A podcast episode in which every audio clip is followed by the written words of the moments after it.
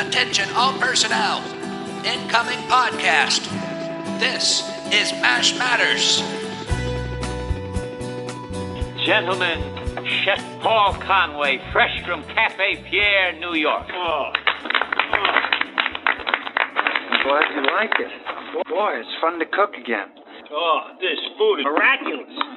What are you doing tossing grenades instead of salad? I told the personnel people I was a cook, and they make me a rifleman. See? You should have lied. I'm a plumber. Look where they put me. Yeah, so far it's worked fine. Hardly any of his patients ever spring a leak. And I do my best honest, but I am such a rotten soldier. Whenever I'm carrying my rifle, the guys will never get near me. But put a spatula in his hand, he's Toscanini. Yeah, I'm comfortable in the kitchen. Might say he's at home on the range. That is a clip from the season 8 episode Too Many Cooks. And today on MASH Matters, we do have too many cooks because we will have two cooks on this episode. Not only will we have Private Igor, Jeff Maxwell, but also Private Conway, Ed Begley Jr. Uh, that is too many cooks. I think we should cut it down to one cook, frankly. Uh, and you know who I think should be the cook, don't you? You know, you two can battle this out in some kind of cage match, creamed weenies at dawn. I don't know, whatever you want to do. Well, I think um, he was a good cook. I was a bad cook. That's true. So I think the bad cook wins because that's more apropos of the army. That's true. Well, That's true. don't have a good cook in them. They have to have a bad cook. So thank you, ladies and gentlemen. Don't get excited. It's going to be okay. It is going to be fine. We had the great talk with uh, Ed Begley Jr. talking about his career and his uh, activism and also his stint on MASH. And he was only on the one episode, but his character was the main uh, you know plot line of that particular episode. So it was a real thrill to talk to him because I, Jeff, I've been a fan of this guy for as long as I can remember. Oh, yeah, absolutely. Me too. I mean, all these movies and the television shows he's done, been working for a long time, doing really good stuff. The movies, the favorite movies that I, uh, you know, that I have, he was in was all the the uh, improv movies, with, like A Mighty Wind and Best in Show Yes. and things. Yes, Oh my the God, put Christopher Guest on- movies. Christopher Guest movies on the floor. Love Put me on the floor. Yeah, and he he uh, he reveals a little bit about some of that stuff uh, in our interview. I think does. is- yeah, he's Yeah. really cool. from an early age, I watched uh, Saint Elsewhere on NBC, and Oh, he yeah. was, you know, one of the main characters on that series, and he talks about that. But yeah, if you go to his IMDb page, I'm going to warn you, your hand will probably start cramping as you scroll through his page because it just keeps going and Yeah. going and going. He has done so much. Not only are the shows where he is, uh, you know, a, a featured player, but also these guest appearances on so many shows where he'll do one episode, two episodes, three episodes. And uh, most recently, you see him in a recurring role on uh, Young Sheldon. Yeah. It was just a real treat to talk with somebody that I've admired for a long, long time. Me too, and and not only show business, but you know he puts his money where his mouth is in terms of quote activism, and this is activism in a in the best way of of trying to preserve our our country and our our our uh, our electricity and our whatever we're trying to The- preserve. The environment. Is- yeah. the- I'm sorry. Yes, the environment. Good word. Uh, he was, you know, he he started, you know, cooking out in the back with, you know, putting tinfoil and reflecting it off the sun or whatever, and the sun off the tinfoil and cooking stuff like that. But that was a long time ago. But he started doing that with his own home and, you know, riding bikes back and forth to places and doing things like that that really you know, he, as I said, he put his money where his mouth, or his mouth where his money, or one of those things. He put it all there. His mouth and his money are in the same place. Let's just say Uh, that. both places, yes. And it's kind of confusing to his agent, actually, but it doesn't matter. But he is, he really walks the walk. You know, he really Yes. does. I, that's very respectful. So a lot of people say, oh, yeah, I do this, I do that, but don't really do it. He does. Right. And he's passionate about it and serious about it. I have a lot of respect for him. So there's good things about Zoom and there's not so good things about Zoom. The audio at times is a little glitchy because, well, Zoom. I think the pandemic has all taught us that Zoom is great when uh, it works, and when the internet's not cooperating, sometimes it's not. So there might be a few places that he might drop out here and there. But what was cool about being on Zoom is you get to see him. Not only was I here sitting on the computer talking and seeing Ed Begley Jr., over his shoulder was his dad's Oscar. Did you notice that? yeah. his dad, you know, won an Oscar, yeah. Ed Begley Sr. And uh, I don't think I've ever seen somebody just having a nice conversation when they have an Oscar sitting over their shoulder. That that was a Yeah. little uh, little surreal. yeah. yeah. And his father was such a great actor, too. My oh my I mean, goodness, yes. If you have not seen of- Twelve Angry Men with, with Ed Begley Sr., oh, Go watch it. Watch it two Oh. or three times. You'll uh, Oh. you'll see more stuff. On the third time, you'll still still see stuff that you didn't see in the first two times. Yes. Now, you said you were sitting on your computer. Was that a painful experience, or was that some, what happened to the? Is it working still? I mean, Well, without further ado, let's check in with our friend Ed Begley Jr. well, Ed, I, you know, we bumped into each other at that autograph show in Burbank, Right. and uh, I ran over to you and said, "Come on, be on the podcast. You got to be on the podcast." Instead of saying, "Get away from me," you said, "Okay," which uh, very appreciated. Happy to do it. I loved my one brief episode on MASH. I was a big fan from the beginning of the show, and there are other connections between me and Larry Gelbart and Gene Reynolds and Alan and Mike and the whole gang. So Yeah. it was a joy to do that. In 1979, I did my one episode. Indeed, yeah. The uh, title of which was Ryan. What was the title?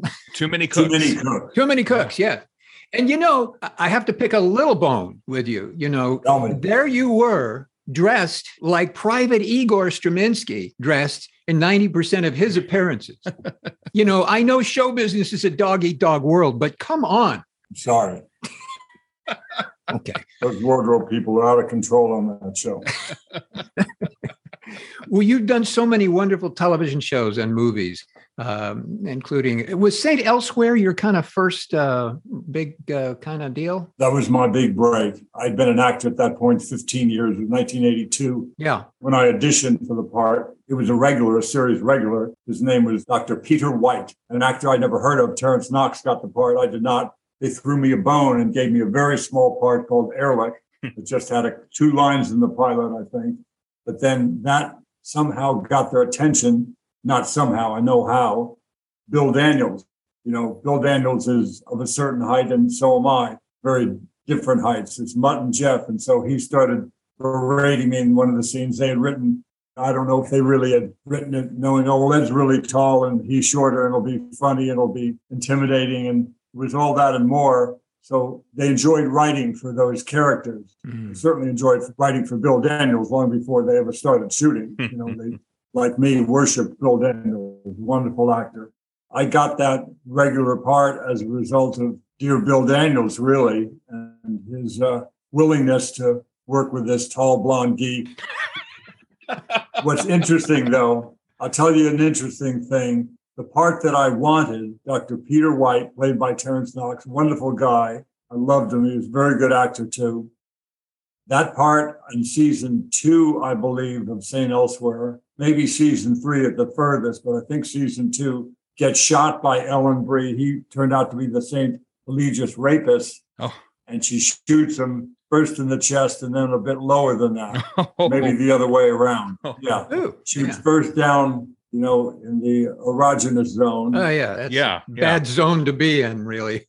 And then he uh, gets shot in the chest and he's gone. That was the part I wanted, and I didn't get that. As always, what I wanted was nowhere near as good as what I've gotten in this lifetime. Wow. Well, that that show too was kind of. Uh, I mean, you talk about some of the actors that were on that show between uh, Bill Daniels and and uh, Norman Lloyd and uh, Ed Flanders, and Flanders, who had a Mash connection. He was also he had a guest appearance on Mash as well. Denzel Washington had Yes. done And a guy named G.W. Bailey. wonderful G.W. Bailey, wonderful actor. Yeah. David Morse, a terrific actor. Christina Pickles, Yes. Bonnie Bartlett, Jennifer Savidge, Ellen Bry, Yeah. Uh, Cynthia Sykes, wonderful, all of them. Yes. Barbara Whinnery. What a joy to work with that kind of talent. It's too bad for your first big break. You couldn't have gotten onto something a little bit more interesting. Exactly. Yeah, too bad. When you're in a show like that, I'm going to make a statement, but I think it's true. I haven't seen it otherwise. You're guaranteed work the rest of your life. Now, it may not be starring in movies or TV shows, it could be dinner theater, but you're guaranteed acting work for the rest of your life. If you're on a Hill Street Blues or St. Elsewhere or some show like that that runs six years or more, as St. Elsewhere did, ran full six, you know, you're always going to work. It'd be, in my good fortune, continuing to work doing guest star stuff and a few starring roles in films and television. So I'm very, very lucky. And it's all as a result of Bruce Paltrow liking my character that was a nothing character and turning it into something. Bruce Paltrow did that for me. Wow. Wow. Very cool. You know, I, I noticed in reading some of the material about you that uh, I didn't know this, but you were a, a, a were a comedy team with Michael Richards. Is that right? We went to college together at LA Valley College in the San Fernando Valley. And uh, he was very funny. Everybody at Valley College was doing Michael Richards impressions, trying to emulate his many characters. He had a lot of characters and alter egos back then. Somehow one night he was doing improv and being funny in front of everybody, and he somehow included me in it. Where I jumped in. I don't remember what happened, and it clicked. And so we wound up going on stage at the Troubadour with no preparation. Ah. We went up there and we did very well at the Troubadour. It was 1969, and uh, we thought we had invented improv. We didn't know Viola Spolin about it, people Yeah. Second City and the committee and Yeah. elsewhere, and you know all the Compass players. They were all doing it for years, and so uh, we we did it for a while. Michael wound up getting drafted. He went in the army, so I tried it on my own, and then he of course came back and eventually uh, started up again on his own himself. And boy, did he do good! He got a big manager within a few months. Coming back to LA eventually in 1979, I think it was. Got a starring role in a series with Larry David called Fridays hmm you know, the LA version of Saturday Night Live, but it was on Friday live instead of Saturday. And he was very funny on that. And I guess Larry David remembered him a few years later in a little show called Seinfeld. And Yeah. you know the rest. Well, uh, speaking of other Larrys, you said that you had connections with Larry Gelbart uh, and Gene Reynolds. Uh, can you expand a little bit on that and tell us a little bit about your background with those guys? MASH was a success. It was in its second or third year, I think second year. So they decided to do kind of a, not so much a spin-off because it was years before MASH. It was called Rollout and it was about the Red Ball Express. That was an African-American military unit in World War II that did mostly trucking, getting different truckloads of people and parts and medicine to different parts of the war in Europe. So I played a lieutenant, kind of clueless young person uh, who somehow makes the grade of lieutenant. Hey, kid, what are you going to get your parents for Christmas? Oh, I guess I'll just send them each a nice letter. Each of them. Oh, yeah, yeah. You're from a broken home. I've never been too fond of Christmas, sir. Why not? I was always in military school, and each year my parents would fight over who was going to get me for the holidays. Somehow I'd wind up alone riding on a train at Christmas. To this day, I still cry when I see a conductor. and it was very funny. It was Val Bisoglio. Oh God, who all was in that? Hilly Hicks was in it. Who's the star? I'll hmm. think of his name in a second. He was very funny. Garrett Morris was in it too for a few episodes. There's a, a comic who was a star, but I can't think of his name, but I will later. But it was great fun. And Larry Gelbart wrote the episodes with a writing team. You know, they had a writing staff as they always do. But the great Larry Gelbart wrote a funny thing happened the way to the forum, the book for that, and many other wonderful things. He producer and writer on the show, and Gene Reynolds was very involved. So I did 13 episodes of that. And then sadly, that was the end of it. Didn't get picked up after that. Was that uh, Stu Gilliam? Yeah. Stu Gilliam is exactly Gilliam. right. Yeah. Yeah. That's Yeah, yeah. something I've known my whole life. The name Stu Gilliam, not my whole life, but from 1972 on, somehow at age 73, I couldn't remember a name. And your name again? I'm sorry. Just I uh, know. I'm Jeff. Jeff Ryan is my name. So nice meeting you, Mr. Ryan. You can call me Ryan Jeff. Uh, yeah. You know, you, uh, I have to admit here now, Ryan and I are, are great proponents of improvisation and that kind of world. A million years ago, when I asked Alan Alda, gee, Alan, do you have a really good acting teacher you could recommend? And just so I can get better and better and better. And he said, I have only one, Viola Spolin, but she's in New York. So go and see if you can get her. She ended up coming out here two weeks later and started her work out here. Great. And I ran there and spent a couple of years with her. And then I, lo- I just, it changed my life. It really did. Yeah. I loved it. I just, you know, it just fell into my head and said, okay, that's what you do. It's really the best way to train because we have this notion as comic actors, oh, I got to think of some jokes and I'll try to work those into the improv and all that. What's really interesting, writers can write their jokes and we can occasionally insert a joke that fits but the character is the key to be deep and committed to the is what really is compelling in improv and viola knew that well from the earliest days and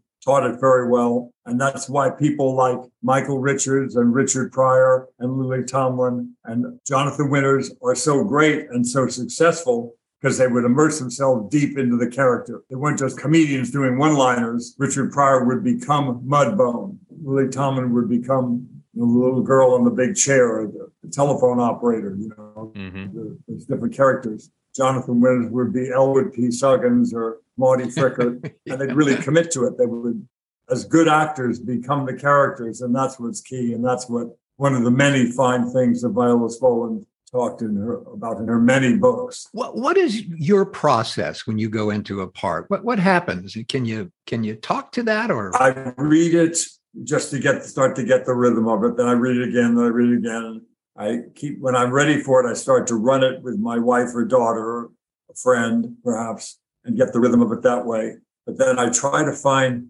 what is the the pain that this character is trying to overcome.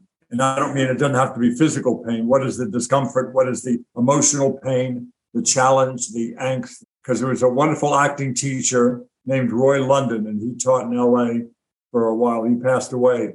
But one day I was studying with him, working on a, a scene for a show I was shooting. he said, You know what I think the most interesting thing to watch, Ed? I said, What's that, Roy? I said, To see how a character deals with pain. Comedy drama, it's kind of universal. How a character deals with pain is what's the most interesting thing to watch. And Jeff, I listened to him, I nodded my head, I thought, what a load of crap. How could this guy, I wrote this guy a check. You want, uh, I'm in pain. Oh, look at me. It's not Garcia Lorca's Blood Wedding and I'm in pain. And look at me. It's terrible. That's yeah, what okay. a bunch of baloney. I didn't know he was an idiot. I'm studying with an idiot. And I finished up and I started to drive home and I stopped at a light and I realized that wasn't what he had said at all. He said how a character deals with pain. That's a very different thing. Mm-hmm. How you try to keep the pot, you know, the lid on the pot from boiling over and how a character does that. Yeah. You know, with Meryl Streep and Sophie's Choice, and you see what what's wrong with this woman, what happened or something terrible happened with this girl, this woman in the past, and she's trying to keep the lid on, and then you see the choice she had to make, what the Nazis did to her, and the choice that she had to make, and what that is, and that's very compelling. Comedy is the same thing. Laurel and Hardy are carrying a piano down a flight of stairs, and they fall carrying a piano Mm-hmm. And then the pieces of the piano fall on them as they fall forward faster than the pieces coming down. Could you imagine what that would be? It's pain, it's terrible, and we're there, we're laughing uncontrollably. Yeah. Come in to hide his friend Oliver Norvell Hardy. Stan Laurel puts a bucket on his head because he's stuck with his head through this hole in the floor. He puts a bucket on it, and Ben Turpin comes in looking for those two guys who didn't do whatever they were supposed to do. And he's so mad that he can't find Oliver Norvell Hardy. He kicks something. What does he kick? The, the bucket, yeah. which is on his head. Imagine having your head through a hole. You were stuck in a, a hole in the floor, and there's a bucket. A guy kick it would you, you kill a person. You could break yeah. your neck. But yeah. we're laughing because it's so. It's not real. It's it's funny, and and that's the thing. And I realized that was a very good way to guide myself. What is the pain? Pain could be conflict, it could be impatience, it could be just a little stone in your shoe, a little burr under the saddle, a small thing or a very big thing like Sophie's choice. Mm-hmm. That's what I've looked for every scene since. You know, what is the pain? How does my character deal with pain? And finding that, then you can really make something interesting.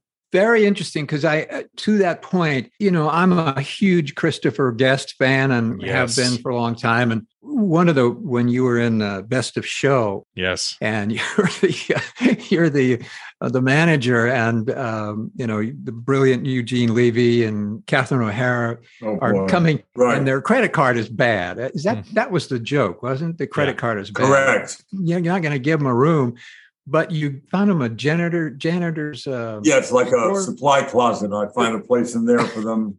It's real near the kitchen and clean up the stains. And there's a band here that were roasting a goat and couldn't get the smell of cumin out of the grapes. I don't know if I can tell this. Well, I, I won't mention names, but we had uh, a rock group come through here, and we saw them coming, so we put down the rubber sheets in the beds. But apparently, they weren't aware that there was a toilet in the room, so we had a lot of cleaning to do uh, after they checked out. And uh, you know, roasting a goat in the room, I, I, I still to this day don't understand. Getting the smell of uh, cumin and uh, charcoal out of the drapes was a, a chore unto itself. So that was a big deal. We get an imprint in the credit card for a lot of money now, and we we learned from that one.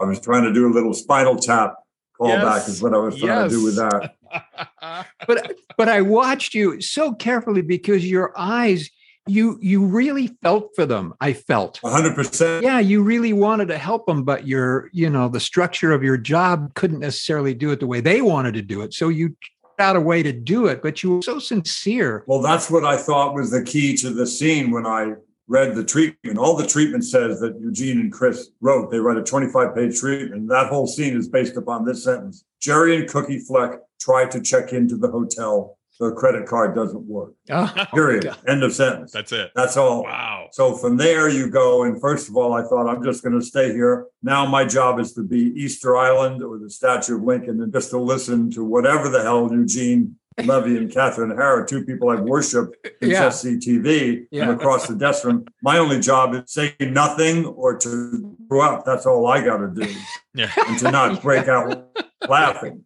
That's my only job to be a Marine and take take it and just stand there. Uh-huh. And I did that successfully somehow. You did. And we went into the closet and I did a little more. And uh, Chris was nice enough to let me do all the crazy stuff we did in the closet and what happened. And he's brilliant at directing for so many reasons. He always says, okay, that thing you started with was first, make that third, put that in the middle. The thing near the end, move that to first position and start there. And then, and you realize, oh my God, it's like 100% better Hmm. the way he's moved these pieces around. Wow. He's, he's just hysterically funny. So is all of that stuff uh, at ninety percent of it ad, uh, you know, Yes. improvised, or is there a, there is no script? No, then, all that stuff that Fred Willard did to Jim Piddock in Best in Show. Ugh. When poor Jim Piddock is sitting there.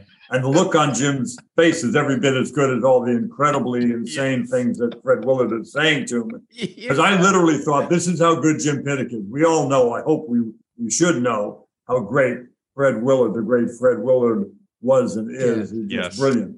But Jim Piddock sits there and is same as me trying to do in uh, Best in Show Behind the Desk. To, kn- he's just trying to, what are these people talking about? What am I, you know, just to not crack up and not react badly. And he does that. He was so good. I thought Jim Piddock was a real announcer from like the dog shows. I thought, Yeah, Yes. I how did brilliant too. is Chris Guest? He got a real guy to be opposite Fred Willard, crazy out of his mind, Fred Willard with all and you have the dog smoking a pipe, have the little suit on and all that. He's doing all this insane stuff he's saying. And Great. Jim's going, What have I got myself into here? I thought he was a real guy. That's how Oh, good yeah. he is. Absolutely. Oh my gosh. Ed, let's talk about your guest appearance on MASH. Too Many Cooks, season eight, uh, the first episode of the season. One appearance, but it's still, it's your character left a mark on MASH fans. So, what do you remember about that? Well, as I said earlier with you, I was a big fan of the show, but the way I heard about the job was like no other job offer I'd ever gotten before. It was a very unusual circumstance. I had gone with my young children, said, let's go fishing. There's a place up where the fishing is great. It's called Wellesley Lake, and we'll go up there. So I went up there and I you fly to Whitehorse, then you take a seaplane and you land at this lake and you go fishing, and the fishing's incredible, like nothing you've ever done. So I'm doing that, and there's no way to reach you. There's no phones there, there's no cell phones. 1979, no cell phones, there's nothing. So at some point, there is a radio for emergencies if somebody's injured. And they said, Ed, you've got to go back to 948. The town was called in Yukon Territory 948 because that was the mileage marker on the Alcan Highway. Hmm. Didn't even have a name, this town. Wow. It was like a trading post kind of a store. They didn't have a phone there. There's no landlines there. Again, no cell phones, 1979. No landline phone. They had a radio phone to somewhere, to Whitehorse, I guess, where then there was a person with a phone. So this is a, Ed, you've got to get to the thing. And I thought, God, with my kids sick, my wife, what have you, I get there. Hi, this is Eric, Eric Class for Ed Begley. Over. It's my agent. Ed, you have an offer to do a match. When does it work? Three days from now. Over. How much does it pay? You know, back and forth like that.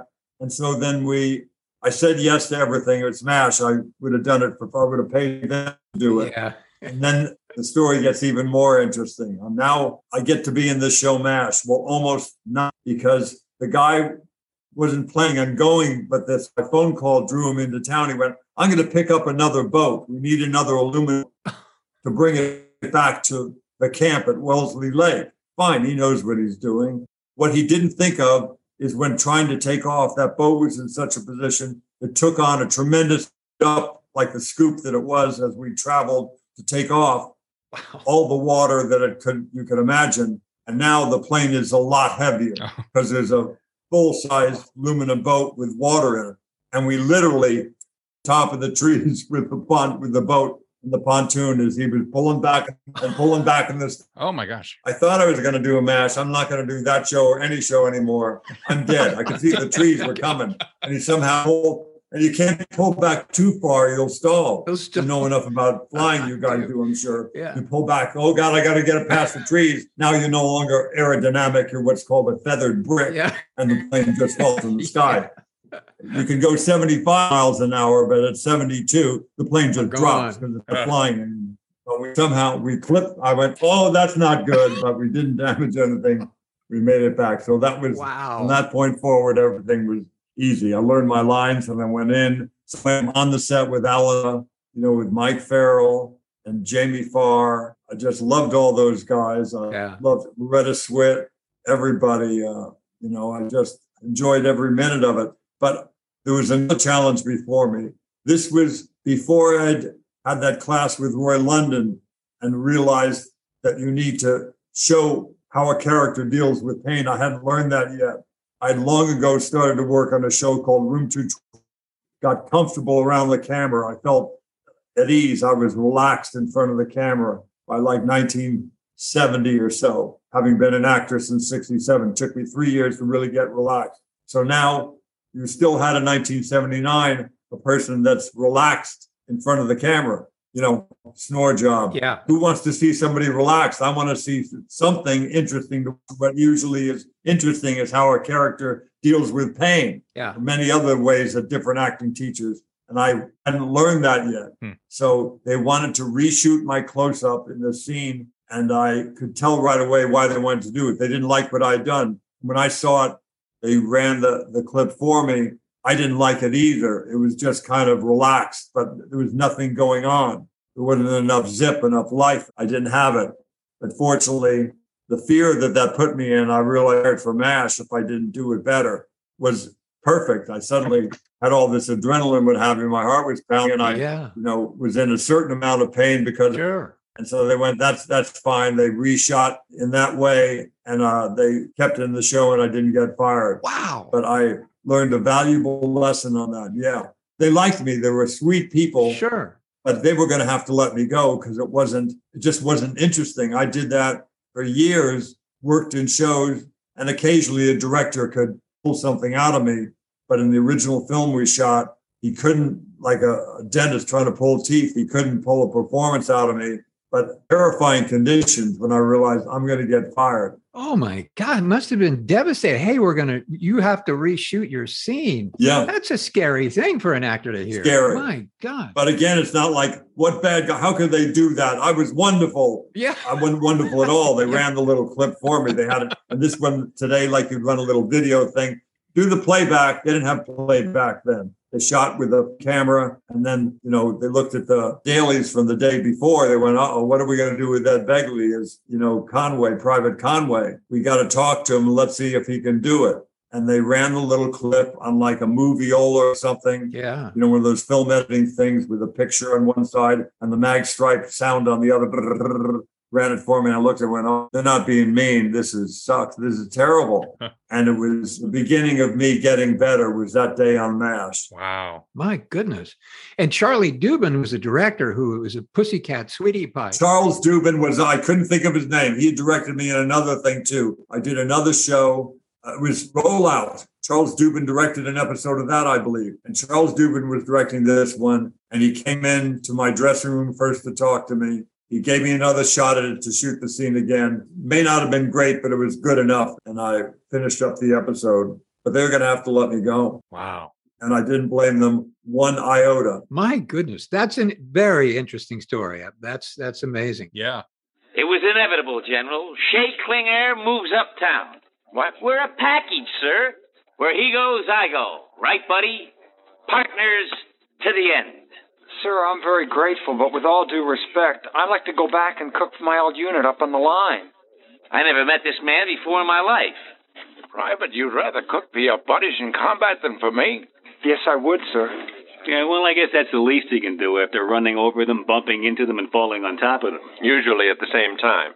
Yeah, well, that's why I'd like to make it up to the old unit, sir. How about it, Bud? You always said the boys on the line deserve the best. Yes, I did, didn't I? Okay, Conway, I admire your loyalty. You can go back to your old unit. But just one question. Do you deliver? Listen, we could talk about show business all day long, uh, but I know there's something else very near and dear to your heart.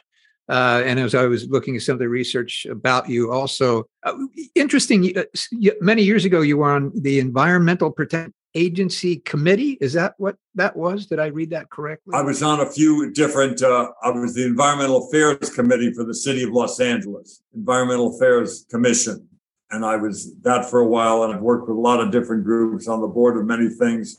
But uh, yeah, years ago, I started using vinegar and water to clean up. You know, like instead of harsh glass cleaner with ammonia, I started using baking soda instead of Comet or other harsh cleansers. But I thought there must be a better way to make real cleaner, the ones that like Windex or Formula 409 that cleans that good but isn't toxic. And finally, you know, I found it. So now I have a lot of non-toxic products, and they work very well. Now, do we get a case of them? Just, uh, just, uh, just asking. I just we're, send, we, are definitely sending you samples. I'm okay. going to make sure Anthony sends you some stuff. Pal. No question. Thank you for reminding me. I know Ryan was hoping for a case. I would back off. I don't need a case, but he wanted a case. We'll send him a case of Dom Perignon. We just want to make sure he's on our side. There you go. Wait, hold everything. Hold, hold everything. Thank you. And you can buy these uh, products where? Amazon, it's very easy to get it or anywhere. Just go Begley Cleaning and it'll come right up. Begley Cleaning Products, at begley.com. Any of that will lead to it. But just go to any search engine, go Begley Cleaning Products, and it'll pop up. Ours are very good.